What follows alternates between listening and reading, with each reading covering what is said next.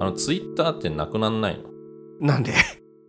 突然やぶから棒に。あのなんかちょっと前にさはい。なんかあの買収騒動みたいなのあったじゃん。あーイーロンのマスクさんがどうこうみたいな。イーロンの マスクの兄貴がさ兄貴が。なんか買ったとかでなんか社員をめちゃめちゃクビにしたとか言って。ありましたね。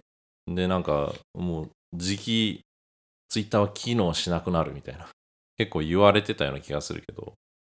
あれなんか結構経ってない？あれいつぐらいだっけ？去年というか去年だね。22年のうん秋頃かな。あじゃあ結構前じゃんもう。秋冬頃じゃないですか？それで結構持ってんじゃん。なんか聞いた話だと 無能な社員を切ってたみたいな あのあー。話をき見かけましたけどね。そんなにいたの？無能な社員えだからなんかオフィスで酒飲んでたみたいな人たちがそんなにいたんだ。結構いたらしいですよ。へえいいなツイッター雇ってほしいな俺ね、も。いやなんかそれは思った。あの あ酒飲んでていいんだったら 俺も。楽だなみたいな。何してんの？ツイートを見てるだけなの？何してんですかね？なんかいろんな開発した人とかのインタビュークビになった人のインタビューとかうん。ちょこちょこ出てるんでたまに読んでたんですけど、うんうんなんか上の方から言われたから、うん。あのこの機能作った。うん。けど、うん。えっと、その機能いらないよねってクビになったみたいな。エンジニアの人とかもいるんで。まあどうなんですかね。なくなんないんじゃないですか？だっ一てうん。サービスとしてはシンプルじゃないですか。テキストそうね。ねまあ、写真とか動画も載せれるけどけど。まあ、割とシンプルだしなんか割と今の世の中あのツイッターが あの使いやすいように社会の方がなってるみたいな感じがするしな。そうねなんかツイッターありき。でねこう告知宣伝したりとかね広告もそうだし。俺もだからなんかツイッターからこの毎日がトリビアみたいなの始めたじゃん。そうですね。なくなったら困るからなんか一斉に結構みんながあのインスタをなんかインスタはこちらみたいなことをやり始めてたから。あでなんかさツイッターからさ、うん。あの特定の SNS に誘導するやつをああね排除するとかね。排除するみたいな一瞬あったけど。あってまたそれやめて、うん。なイーロンのマスクの兄貴は一体 何を考えてるの？いやーやっぱあれですね。マスクは賛否両論ありますね。触れづらい内容 時事ネタをね、時事ネタね、うんいろんな意味で時事ネタです。毎日映画トリビアの深めるシネマ。この番組は毎日映画を見るほどの映画好きと映画初心者が一緒に映画の楽しさを深めていく番組です。映画に詳しくない人にはこれからの映画の楽しみ方をすでに映画好きの方にも新鮮な視点をお届けします。はい。毎日映画トリビアです。そろばんです。はい、オープニングから綺麗に落とされたっていうのは 綺麗ななんかまとまりが欲しいとは言ったけどあんなに綺麗に落としていくるとは思ってなかったよ。そうなんですよ。なんか。座布団あげたくなったんです ありがとう。座布団くれよ。そうだね、椅子がまだ低いっていう話が。椅子は低いんですよ。はい、そっちの方が座り心地よくないでもまあ、ふかふかはしてるけど、はい、なんだろうな、なんか普段背もたれあるから、背もたれなしで、ね、背もたれなしのね、はい、姿勢をこうちょっと強制される感じ。はい、じゃあ、えっと、今日、えー、べる映画、なんですか？今日喋る映画は、ドゥクドゥクドゥクドゥクドゥクドゥクドゥクドゥンマトリックス。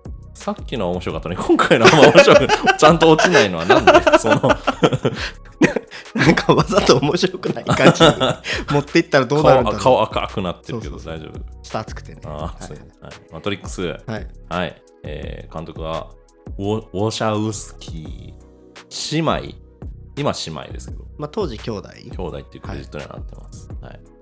えーじゃあちょっとあらすじを、あの、いつも通り読んでもらいたいんですが、はい。なんかいつもあの、すごく棒読みみたいな感じに なってたので、棒読みちゃんに読んでもらうじゃん。ああ、そうね。なんかいっそのことね。いっ。そのこと、うんその方がいいかなっていうぐらいだった。どっかから拾ってきたのをいつも読読んでる感じだったので。ですね。拾ってきててましたね。あのー直前にちょっと無茶ぶりをして、はい。あのあなたなりのあらすじを聞かせてくれっていうコーナーになりましたここ、そうですね。あらすじを言いますよ。じゃあさっき作ったやつ、はい、マトリックスどんな映あのまだこれ見てない人に対してマトリックスってどんな映画なのっていうのに対する回答でどうぞ。どんな映画なのか、はい。えーまず主人公が、うん。えー天才プログラマあ。ーのトーマス・アンダーソン。はい。で彼がお。ある日突然うん。この世界は仮想世界だっていうことを告げられるわけですよ。ああはいはい。でこの世界に残るかうんもう真実を知るか二択を叩きつけられうん。でトーマスはうん。真実を知ることを選びましたと。はい。トーマスって言うと機関車トーマスが頭の中に思い でしょ？うんはい、うん。で？で、うん。なぜかうん。救世主ネオと呼ばれる。ででこの真実の世界は、うん。あのコンピューターのプラグプログラム上の世界であって、うん。でネオは困惑するわけですよ。うん。でなんやかんやあって、あそこなんやかんやこのままのペースでいくと終わんねえなと思って、えー仲間と共にはエージェント・スミスと戦う、い、なるほどそういう映画。そういう画映画です、はい、ありがとうございます、はい。それ以上でもそれ以下でもない。はい。ああの前回のその告知の時に見たことあるって言ってたじゃないですか、はいはい。えー割と最近見てたんですか？えっとね見たきっかけが、あうんなんかある？のーなんかその時にねうん。VR とかはい。のに興味が強かった頃今が今は？今は、うえー落ち着いてはいるけどまあその時が特に強くてもう他のことが手に手がつかないみたいな。そうっすね。そのぐらいではあったかそなんなになの、うん。うん。でマトリックスをその時そう「マトリックス」とかあのーちょこちょこまあアニメもそうだけど VR とか仮想世界系のやつをいろいろ見ながら、うん。まあ、要は VTuber が流行ってた時期、うんうん。あの初期の。うん。2017年末から2018年ぐらいにうん。第一ブームみたいなのがあったんですけど、うなんだ。その時に見たか、うん。その後のそのレディプレイヤー1が公開されてうん。後ぐらいにうん。一緒にまとめてみたかちょっと覚えてないんですけど、お。その辺の時期に見たような記憶がありますね。で今回もう一回見てきました。もう一回見ました。お。ちなみに、えっと、シリーズがまあ続くけど見てるのはこの1作目だけ？はい。なるほど。自信を持って言えます。は。い、今ちょっと ニヤッとしたのがなんか気持ち悪かったんですけど、はい、あいいですよ。だから1作目だけ。そう今回1作目を語るみたいな感じになると思うんですけど。そうっすね。じゃあまあ2回見てるってことね。一応そうっすね。今までとちょっと違うというか、なるほ自分から一作見たっていうどああそう、うん新しい。ものにはなるんで。うんじゃあ聞きますけどマトリックスどうでしたか？まあまあ自分から見たこともあるやつで、うんうんで、まあ2回目とはいえ、うん。あのーなんかまだ新鮮でしたね。へえ、うん。あそうなんだ。なんか、まあ、覚えてはいたんですある程度ざざっとは。うん。で、見たけど、うん。なんていうんですかね、うん、お面白いですよね、マトリックスって。でもなんかうんただあれなん、これどういうことなのっていうのがこういくつかあって、いはいはい。なるなんかまあざっくりな感想はまあそんな感じってこと？そうっすね。疑問みたいなのがあるってこと？そう。あのーまあ、世界観に対するうん。疑問というか、うん。これってどうなってるんだろうっていううん。のはいくつか、た例えば。あのーどれぐらいそのマトリックスのうん。世界のあっち側にいられるのかとか、あー。時間制限とかあんのかなみたいな。なるほどね。ゲームっぽいね。確かに。そうなんかその食事するシーンあったじゃないですか。どああの現実の方でね。うんうん。であれがあるってことは、うん肉体の方のうん。うんあの制限ってあるよねみたいな。あのがあ、りつつ疲れたからもう出ないとみたいな感じになったりなのかどうなんだろうなトイレとかね。そうそうそう。夢の中でさあのトイレ行ってさおしっこしようとしてさ、うん。あの本当にしてしまうみたいなのが子供の頃なかったそうね。うんおねしょ経験。あんなことになるのかなっていうのはあるそうなんかどどういう状態なのかなっていうのは、うん。うんまあちょっと気になるところかなっうんていうのはありましたね。なるほど。この映画がなんか伝えようとしてることみたいなのはなんか伝えようとしてること？うん、なんか見つけたのかなっていうのはちょっと気になる。なんかあのー広い意味で言うとうん。どの状態が人間の生きてる状態なのかみたいなは思っった。うん。それもそのさっきの疑問も込みで。あー。なるほどね。そうあのあっち側にいるっていうかそのコンピューターに作られた世界なんだよって言われたじゃないですか。なんだよー。なんだよーっつってうんうん。言われて、うん。あそうっすかっつって、うん。そんなドライなネオじゃなかった。まあまあまああ。そうっすかいやそうっすかっつってあっち側行くじゃないですか、うん。それのそのコンピューター上の、うん。えっとネオと、うん。その肉体のネオって2種類あるとした場合にうんうん。えっとどっちがその生きてる状態というかみたいな。どっちが現実そうそうそう。自分にとってのリアルなのかみたいなことね。っていうのをその区別しているのかどうか。うんうんうんうん。うん。なるほど。あの当時マトリックスのことどのくらい知ってました ?99 年だけど。えあの多分うん。マイクからの声の遠さだけで表現するけど、うん。こういうああ そういうそうそう。こうそこぐらいしか知らなかった。あとあとサングラス、あの球を避ける動作を今やったのと、うん。えーサングラスね、うん。あの絵のないサングラス、はいはいはい。モーフィアスがつけてる。は知ってるみたい。なそこぐらいじゃないですかねトレンチコート着てなんか銃ぶっ放すみたいなイメージも込みで、あとなんか宙をね浮いたりとかしてるみたいな、うん。スローモーションで。社会現象になったよねまず。僕子供の頃にこれ見てはあの結構ものの考え方がに影響を受けたんだよね。っていうのはこのなんか SF アクションでめちゃめちゃかっこいいじゃんこの映画。そうっすね子供的にはやっぱりもうめちゃめちゃう乗っん。て、プラスこの世界観のところでうん。ほぼこれ哲学の話の映画。ほその現実って何なのとかううん。リアルって何なんだみたいなうん。話。あとこの世界は完全にそのなんかシミュシミュレーションでできてて、うん。実は俺たちもみんなあのなんかポットみたいなの入って、うん。この今ポッドキャストを撮ってる。あ あー座布団もらいますこれ。今日は何枚座布団をもらい合うのかの 話になる。そうっすね、はちょっと負けてらんないね、うん。うん。そうなんかあのこれって否定できなくないっていうさ。まあそうね。ねなんかあのこの最近僕が見たニュースで面白かったのが、うん。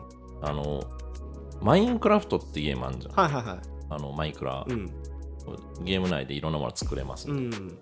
あのゲームになんかいろんなその素材とかスイッチとか、うん。なんかそういうこう機械が作れる素材があるあるレッドからストーンってやつですかね。かな？わかんないけど、僕もそんなにやったことないけど、はいそのいろんなからくり人形じゃないけど作ったりとか、うんえーでそれを使って計算機を作った人がいてはいはいはい。でさらにそれが発展してコンピューターみたいなの作って、で最近なんか僕が見たのがマインクラフトの中でマインクラフトを作ったやつがいるっていう。へえプレイヤーがマインクラフトの中でマインクラフトの あのディスプレイ巨大なディスプレイを見ながらあうん。のコントローラーがあって、うん。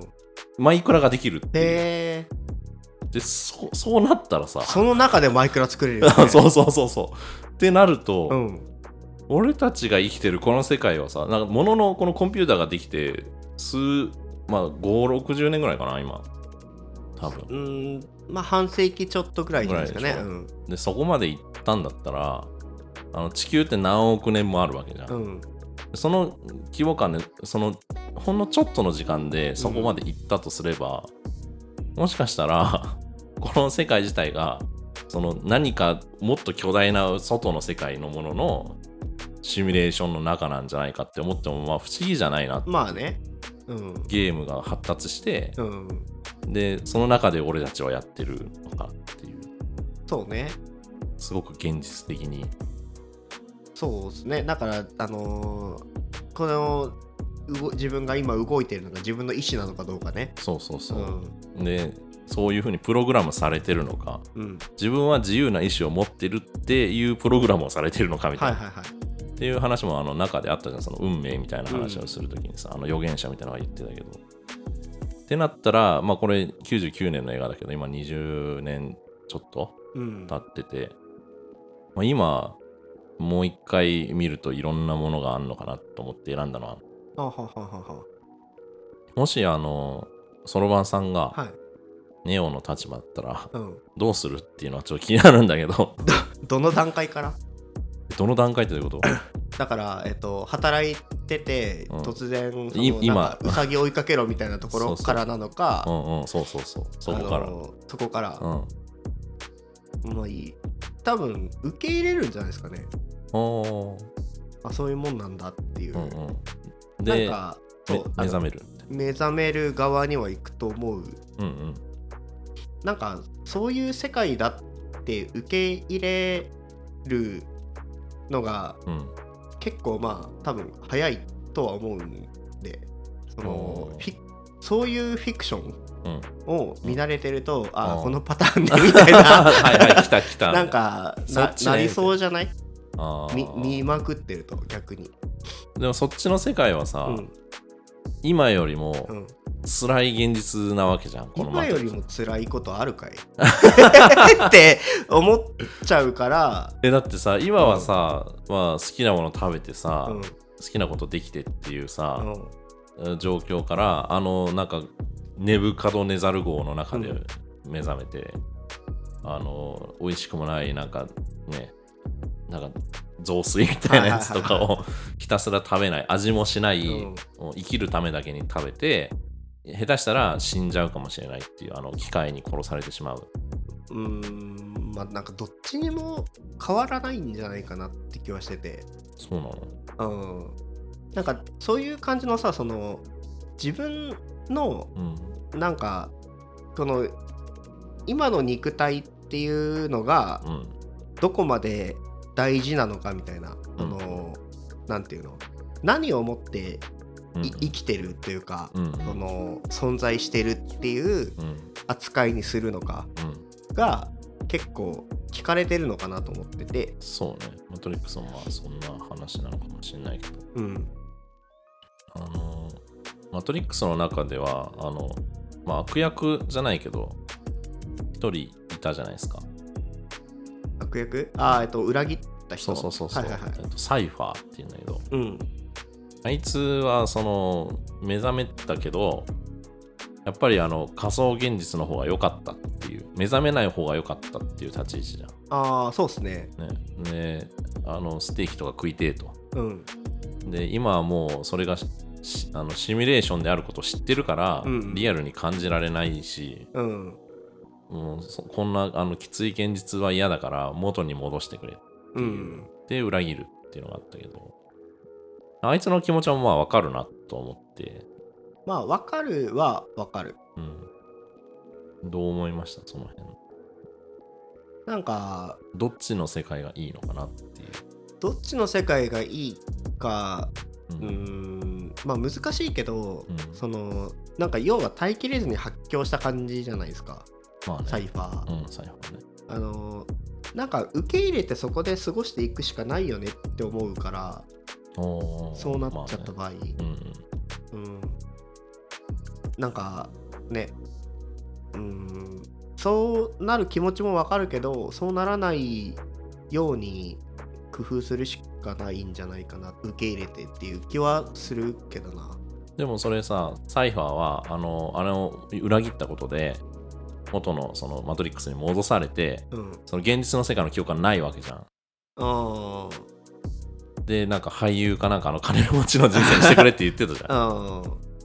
ってなったらで死ぬまであの仮想現実の中で暮らすわけでしょ。うん。ってなった時どうする想現実のうん。ぶ、あの場所でのうん。寿命って変わるのかな、普通じゃない。だから人間赤ちゃんからん。この培養されてたじゃん、あのはいはいはい。作物として育てられてあのおおじいちゃんとかになって死ぬとか。まあうん。途中であの多分仮想現実内で死んだらそこで終わりなんだろううけど、ん普通の人間の人生と一緒みたいうん。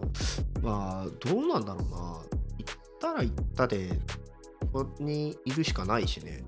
どっちがいいっていうか、うん。その今のこの環境と,、な、うん、と仮想現実とかまあそのあっちのマトリックスの世界の、うん。いわゆる真実の方の世界。うん。うんどどっちでもいいじゃあどっちでもいいかな。どっちでもいいの、うん。そうか。まあうーん選ぶまあ普通は多分選べないんだろう多分そう選べないから、うん。そうなってしまったらそうなるしかないかな、普通はね、うん、ネオの場合はあのほら赤い薬か青い薬かみたいな。あったね。あったじゃうん。んであれ赤を飲むとその現実の方うん。に、えー引き戻される。うん。青を飲むとそのまま忘れてしまうっていうの。うん。選べちゃうっていう。そうっすね。そうなった時にどうするのかなっていうのはなんか結構難しい問題だなと思うんだけど。えちなみに赤と青渡されたらどっち飲みますか？難しいな。今でしょ？今。ああ今か。いやでもなんか興味はあるよね。現実赤赤いい方の。うん。まあそうだよね。うん。そっちに行っちゃうかもしんないなっていう。うん。いやなんかいいっちゃうってことうは、ん。基本は青寄りなんだそうね。なんか別にそんな今の現状にうん。なんかすごく問題を感じてるわけじゃないから、あだ割とだからこのシシミュレーションの中ではうん。自分が自由に動けてると思ってる。あはいはいはい。自由の選択の自由があると思ってるからなのかもしれないけど、だからうだけどなんかでもそれは自由じゃないんだって言われた時に、うん。うどうしようってななるよね赤に行こうかなっていうふうにはなる。なんか逆にというか、うん。そのインターネットからうん現実社会に帰ってこいって言われたらすげえ嫌かもしれない。ん。どういうこと？なんかインターネあットをの取り上げられてうん。あの現実の社会だけで生きていけよって言われたらすげえ嫌かもしれない。でも今の、だからど、うん。それで言うと、うん、青い方なんですよ。仮想の方。ああのそうね。肉体があるわけじゃない方というか、う。ん。それは現実を知ってるからね。もうすでに一回その現実っていう赤の方を知ってるから。そうね。うん、多分そうなんだだからサイファーと一緒じゃん。あー。あー。うーん。どうなんだ サイファーはあっちの現実を知ってて、うん。いやでもあっちの方がいいあの仮想の方が良かっただから俺をもうこっちに戻さないでくれっていうのを交渉に言ってたじゃん。ってあことはサイファーだよーそうなるとそうなのかな、な、うん、悪いやつじゃん。いやでもは破壊的行為はしないよ。ああそうね。裏切らないね。裏切りはしない。裏切りはしない？本当に？裏切りはしないはず。でも あの俺結構見てってさ、うん。あのモーフィアスはさ、うん。いわゆるカルトの勧誘みたいな感じじゃん。まあね、なんかこれこれが答えだっつって、うん、で本当かよってなったら、うん。そのサイファーと同じ行動を取っちゃうかもなっていうちょっともうあーまあ教団の教祖をうん。やっつけたいって気持ちはあるかもしれない。そういうふうになると。カルトのね。うん。カルトだとあ 認識してしまったら、あうん。みんなを解放するんだとかさうん。こっちの方向には動く可能性はあるけど、うんどっちが現実かマジで分かんないんだよねっていう。なんかこの映画の中では割と、あの現実はこっちですってはっきりしてるうん。あのネオとかあのモーフィアスとか戦ってるあの荒廃した地球の方が現実で、うん。であの割と理想的というか、まあ、俺らが知ってる現実世界みたいなのがうん。仮想現実ですっていう風に答えが出てるからまだ判断しやすいけどあのさちょっとあのー気になってたところがあってもまあまあいろいろあったんですけど、ううん何何？ライトなところから言うとライト。あのーあのーマトリックスのその現実と、うん。あのー仮想との行き来は有線接続なの？Bluetooth なんじゃない？いやあのえどういうさこと、うん、携帯電話でさあうんうん。移動できないんだと思って。あそうだね。そうそうだ。からあの、えっと公衆電話とかそのいわゆる、えっと家固定電話ね。家家電、うん。い今のご時世マジで大変だよなあれっていういやそうだからあれ有線接続なのかなと思って。有線だね。なんか携帯持ったらええやんって思ったんだけど。うん携帯だとこうあのあの線の中を本当に通っていってんじゃない？このギューンって。あーまあまあその説はあるなって思ったんだけど。もしくは傍受されるとかさ。昔あのそれこそなんか無線は結構傍受されるからみたいなのがなかったっけな。なんかあの戦争の時とかになんかそういうのでああ暗号解読されるみたいな感じからうん。なんか結局優先だみたいな。うんセキュリティで言えば優先が最強みたいな話を聞いたことあるんだけど。そういう意味でなのかな。うん。かもしれないだってまあ、確かに携帯傍受されてたもんね。そうそうそう。これあの傍受されてるからっつって電話かけたけど、なるほどな。なのかもしれない。だからバレないようにあのゆ優先のところを探してたんだ。ようん。なんかねあの不便だなと思ったよね。まあ今今はね、うん、移動するのにわざわざね固定電話探さなきゃいけないっていう。いそうね。今今頃みんな苦しんでんのかやな。苦しんでんじゃないかな。俺たちのために戦ってくれてるネオ がどっかにいるんだろうけどっていう。うん。でそれとうん。もう一つ思ったのが、うん。あのーなんていうの？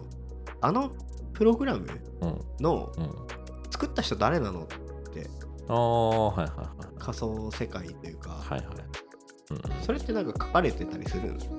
えっとねそれは続編を見てほしいね。あ続編にはあるんだ。一応出てくる。あー。あのーつまり、まあ、あの3部作じゃんか、うん。一応この最初の3部作で、はいはいはい。最近なんか4作目出たんだけど、うん。一回この1作目ではその現実にネオがあの目覚めてうん。救世主となりました。っはいはて終わったじゃん。いうん。かっこよくね空ビョーンと飛んで。うん。でそれで問題が解決しないっていうのが2作目ああまあまあある意味放置ししてはいるよね。落ちあの1作目の段階で。そうそうそう。なんか結局それで何か解決するのかといえば実はそれすらもうん。あのもう決められてたことだったら。っていうのが2作目からのは話になってっていうのが続くから、まあ、そこは見てほしいけど、まあ確かにね。つ続きうん出てくるんだったら見よう。ん、じゃなかったら見ねえみたいな感じだなんかそのプログラムってことは誰か作ったものだよねそうね。っていうふうには思ってるからその作った人が、うん。あの何か目的があって作ったんだろうなって。目的はでもさ割とはっきりしてない。そのえっ、と人間たちが、うん。あの発する熱うんでマシンが動くじゃん。うん。だ発電所人間発電所、はいはい。あの劇中では電池になってたけど、うん。としてやるんだったらその意識がある状態でうん。人間をその囲うのは、あのみんな反旗を翻すから、うん。みんな自由に生きてるっていう幻想を見せせながら、うん。あの黙って電力を発電してほしいっていうのが機械のか発想なわけだからみんながあの自分がすごいこんなあの機械のためにうん。支配されてるっていう意識をしないように、あのプログラムを作ってあの世界の中でい自由に生きてますせっていうふうに思わせてる。っていうのが目的。それの一個前の段階というかうん。そのななんていうの？そのその状態になるのって、うん。なんかに人間がそういう状態になもともとそうだったっていう世界なのかな？えっと、これも、えっとね、実はもう一個、アニマトリクスっていうほあのアニメ版のマトリックスがあるほう。それがこの映画の前日談とか描いてて、うん。なんであの状態になったのかが結構描かれてたりするんだけど、なるほどね。でいろいろ疑問に思ってるところはあるだろうっていう感じか、そうただ、えっと、今回の劇中の中で、うん。まあ、この映画が最初にできて、うん。それの補足としてアニマトリックスができたから、はいはい。一応この映画の中で匂わされてるのがそのエージェント・スミスが、うん。あのモーフィアスに喋るシーンがあの捉えた後に、はいはいはい。あの機械がその仮想現実みたいなのを作り上げたとまず、うん。あの理想的な世界みたいなのを作り上げるんだけど、うん。あの人間ってその要は何の苦しみもない世界をやっぱ作るじゃん、うん。まあ、今の現実もその VR とかでうん。自由に動き回れて、うんくるなんか苦しまないでいいあのメタバースみたいなうん。のを作ろうとしてるけどそれを作った結果その世界には桃源郷だから苦しみとかが一切描かれてないわけよね。ってなったら人間はそれを違和感としてしか考えなくなった。ほうほうほあの人間はやっぱり苦しみとかそのえっと何て言ったかな。不幸とか苦しみとかがないと生きてる実感がないうん。生き物だからその世界に没入した瞬間にいやこれはおかしいってへ 逆に思ってあのみんなそれを受け入れなくなってうー。んこんな世界嫌だってなってそのシステムごと崩壊したっていうのがマトリックスのバージョン1だったっていうん。話をちらっとしてるなるほどね。そうそう。だからそれで結果今できてるマトリックスはそういう人間が苦しんだりするようなうん。もうよりリアルな世界になってる貧困もあるし、うん。孤独もあるしそこまでちゃんと機械がプログラミングしてあげてやっと人間はこれは現実だって思うようになったっていうのが今のマトリックスだっていう話をした。じゃあ今僕らはそのアップデ後の世界にそうそう。そ うそういうことなの なるほどね。であのそういうとこもうめえなと思ってあのちゃんとそういうとこ潰してるっていうさ。はあ、はあはあはだってなるほどね。人間が作るんだったらこんなねもっとみんなが平和な世界をく作るはずなんだけどうん。っていう、だけどそうじゃないっていうのはそこに理由がある。ああなるほどな。そう。結構このそのセリフ結構重要だと思ってて、うん。やっぱ人間ってそのこのなんでこんな痛いとかうん。苦しいとかうん。悲しいとかっていう世界で生きないといけないんだって思うけどそれがないとマジであのそれはそれで生きれない世の中になるんじゃないかっていう話。っていうのがちらっとエージェント・スミスが言ってんだよ。痛みでなんかなんか実感する部分がうん。あると、そう。でうんもっと前に遡ると確かアニマトリックスの中で描かれてるのが、うん。えっと要は人間の技術が上がって、うんあのロボットみたいなのを作る。人工知能が発達して、はいはいはい。で、まあ、奴隷のように人間がそれを使うわけよね。あの労働者とかがあ AI をそうそう。人間が使う、そうそう、うん。人間が、えっと、ロボットにその AI を搭載して、うん。今まで誰もやりたくなかった仕事とかをうん。AI にさせる、うん。ってなったら AI が反旗を翻すわけうん。であのひどい扱いを受けたその所有者のことを殺してしまうっていう事件が起きて、裁判にかけられるのその AI が。でそれによってその機械側と人間との対立が生まれてそのあの機械側がひどいだろう。うん。俺たちにもまあ人権みたいなのもある。うん。って一致団結して戦争が始まる。で機械が確かその太陽光みたいなのでその充電してうん。動くからそのす要するに電力を断つためにはうん。太陽を消さないとってなってえっと、ち地球全体を雲で覆う人間が。によって機械が動かなくなるっていうのを狙ってやるんだけど、うん。人間もそれで苦しむっていう。あー暗すぎて。そうそうそう。人間もそれで生きていくな生きなくなってひどいありさまになって、で機械がなんとかそれで電力を得ようとするために人間の熱をあの電力に変えようって言っあてそういう流れなのね。そういう流れがある。あで人間を栽培しだすで人間を栽培するにはそういうなんか仮想現実に留めておかないとみんなあの革命を起こしちゃうからコンピューターのプログラム作りました。でもなんかみんなが幸せにした方がいいよねと思って作ったけどみんなそれを拒否します。うん。あじゃあダメじゃん。じゃあもっとリアルにしようって言って苦しい現実とかも込みのマトリックスになりましたっていうのが一応まあこの前日談にあたる話。なるほどね。なんだけど。まあ確かにそうだね。あのーそっちもうん見といた方がなんまあかよりうんうん。いいね、そうね、まあ、補足にはなる。確かに。でもこのうん。結構なんかその素朴な疑問みたいなやつっていうのが、うん。あの今の話だとうん。前日談とか、うんその続編とかにうんうん。書かれてそそうね。うな、まあ途中の話だからね、これ。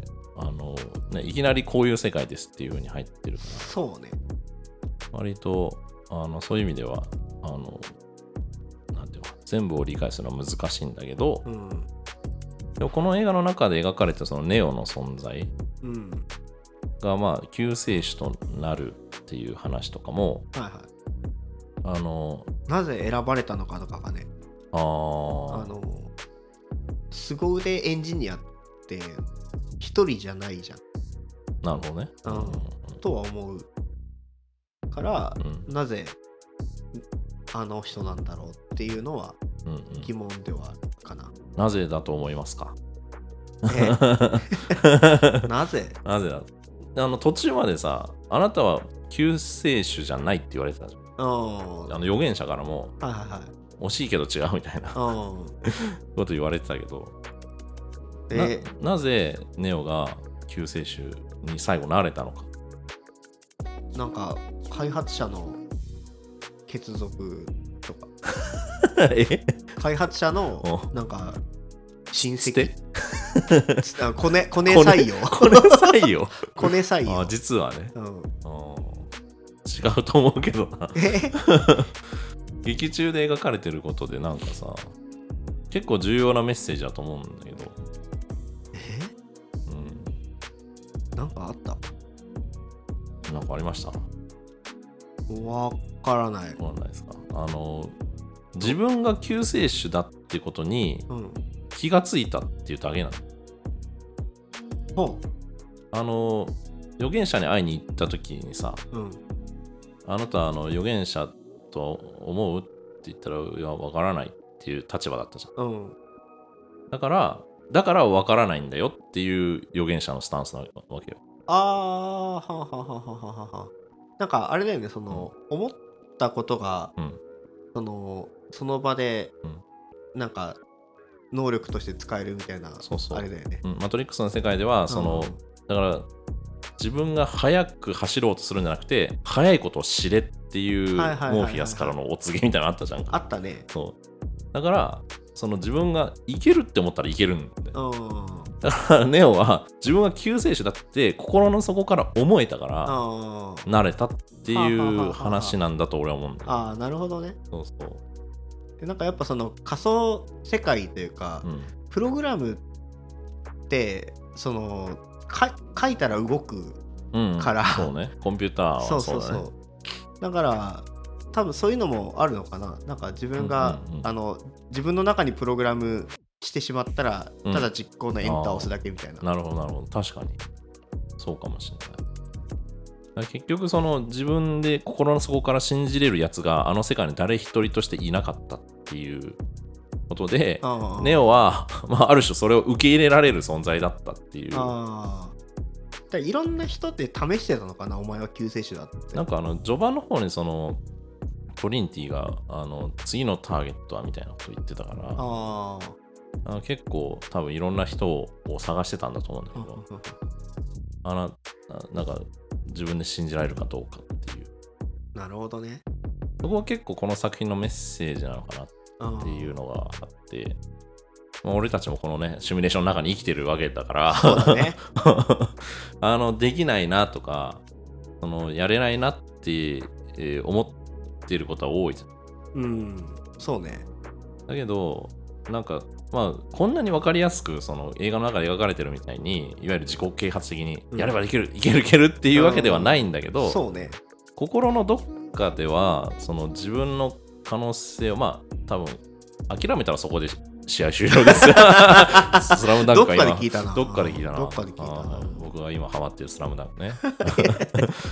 今ね。うん今ね、今スラムダンクハマって今マトリックス見て。うんそう。僕は当時からずっとねあのマトリックスハマってましたけど。まあ、改めてね、はい。うん。だからそういう意味で結構あの大事なことなのかなって思ああなるほどね。う。うん。なんかそのさ、あのー自分がさ、こうこれができるって思ったらまあ速く走ろうと思えば走れる、うん。飛ぼうと思えば飛べる、うん、みたいなのが、うん。そのそんな世界いいなと思いながら見てたんだけど。現実でそういうそのなんていうの強くうん。そういう成功を願うみたいなうん。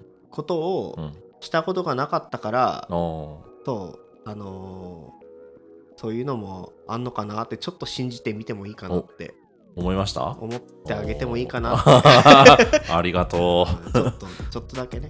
う。そう。だからまああの、マトリックスの世界では、ジャンプが高くできるって思ったらジャンプが高くできるんだけど、ね。この現実世界では割とジャンプが高くなりたいんであれば、ジャンプが高くなる方法を調べて、ジャンプが高くなる練習方法を あの見つけ、ジャンプがた高くなる練習をあのちょっとずつ始めることができるっていうぐらいややこしいんだけど。でかつまあそのうん。使ってるインターフェースうん。肉体の限度、能力の限度があるから、ある程度しかできないと。そう。うんいやわかんないよでも本気でやったら ビル飛び越えられるかもしれないっていう、まあね分かんないけど。そうそうそう。まあそれもそのどういうねその肉体というか、うん。まあ、インターフェースでこのあの個体ではうん。こういう能力値があるみたいなものはうん。うん少なくともあるわけで、うんでそれのそのどこをどう拡張するかっていうその拡張の方法論みたいなのをあの、まあ、インストールしてうん。うんでそれでこう、まあ、実行するみたいなうん感じじゃん。うんうん。だからあのになんだろうなジャンプするとか、うん。あの速く走るとかっていうものじゃない、うん。あの平たく言うと夢みたいなうん。ものは、うん。あのある程度強く願うと、うん。えーその方法を、うん。まあ現実世界では、うん。あの簡単にインストールはできないから、そうね。まあ、それなりに自分でうん。努力する必要はあるが、うん。あの本当にやりたいことだったら、うん。できるんじゃないのっていううん。メッセージがうん。どこかに隠されている。またここで落とそうとしてるのが じゃあ来週みたいになるかっていう、うん、そうね。だから本当にねまあちょっとあの子供っぽいのかもしれないけど、うん。その発想は。でも大事なことだよなって僕はあの少年時代にこれを見て、うん、ちょっとそれの感覚が植え付けられたのかもしれないなああっていう。なるほどね。自分次第なんだっていううん中二病みたいな。いやいやでも いいと思うけどね。ねう、んなんかこの世界自体は本当にどういう仕組みに成り立ってるのか本当に他に現実世界あるのかもしれないけど、まあそれ自分の意思みたいなもの。で願えば割といけることが多いのかなとは思う。そうだね。それは怖いから。救世主なんだってね。思って。俺は世界を救うんだっ世てね。界を救うんだって。やれるかもしれないから。うんうん。それでツイッターを買収するのかもしれないしね。